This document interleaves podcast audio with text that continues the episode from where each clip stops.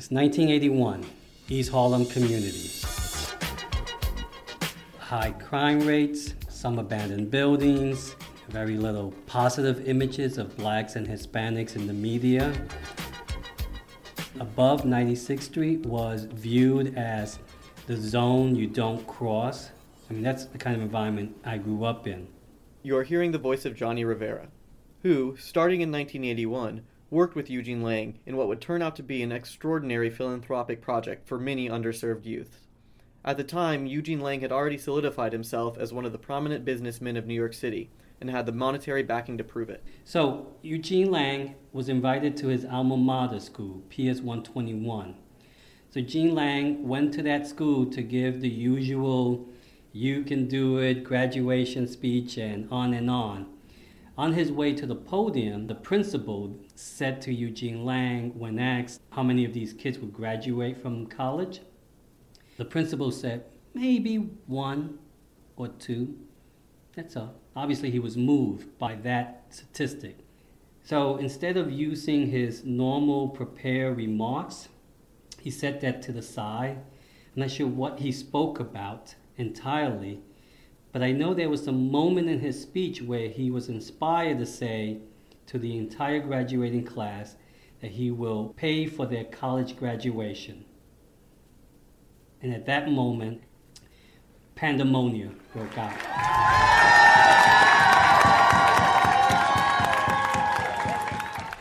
Johnny was a freshman at a public college in Midtown and working for a youth program by the name of Youth Action when he first heard about this speech. My first um, encounter with Eugene Lang was at his office on 42nd Street and um, what Lexington Avenue.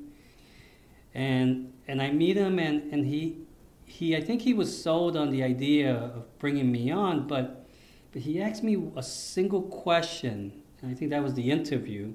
I was expecting maybe you know lots of different questions, but and I want to think about what was that question that he asked.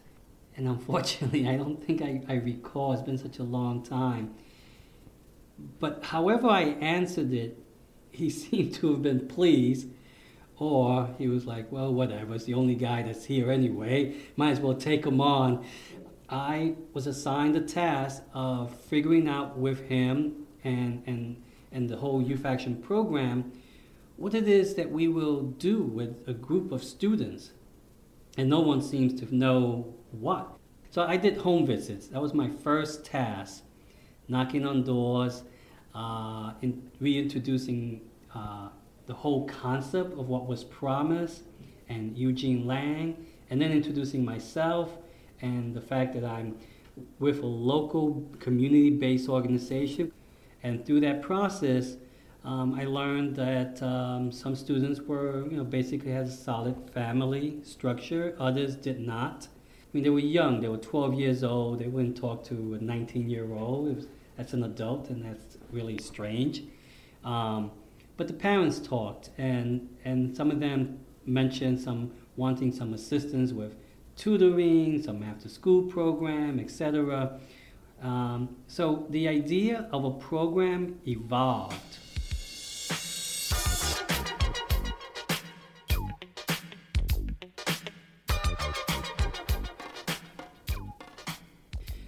Gene Lang would meet with students on Saturday mornings, one on one, and again, um, from his own angle and perspective and lens, he was trying to size up how can he be helpful. Um, and so we, we would share notes. Uh, but Gene Lang is not your average next door neighbor from East Harlem. Gene Lang believed that if there was a problem, he can go to the top. And he was accustomed to doing that. I come from another side of the world where it's noisy, no one hears your concerns, it almost seems like no one cares. And so I understand what East Harlem might feel like to an East Harlemite. But Gene Lang had a different perspective. And sure enough, I saw when he was able to get on the phone with the governor because one of our kids, the young man that went to jail, was there and was trying to figure out what can we do to be helpful. And the irony was that that guy uh, attained his GED and was the first high school graduate of that group. uh, while in prison. Johnny has been able to keep in touch with most of the original class, and the numbers he is able to provide are undeniable proof of the success of the program.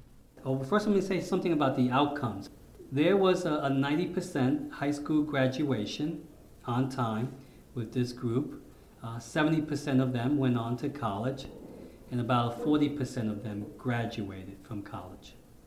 Um, some of the outcomes uh, professionally, uh, they are attorney, dentists, bankers, accountants, uh, teachers, hospital administrators, construction workers, a New York City detective, a nurse, manager of music group, NSYNC, um, back when, yep, an engineer.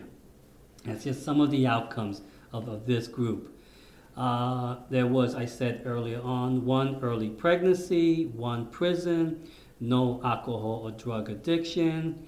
Um, and in general, I remember just describing them as hardworking citizens, raising families, and inspiring their children to attain a college degree.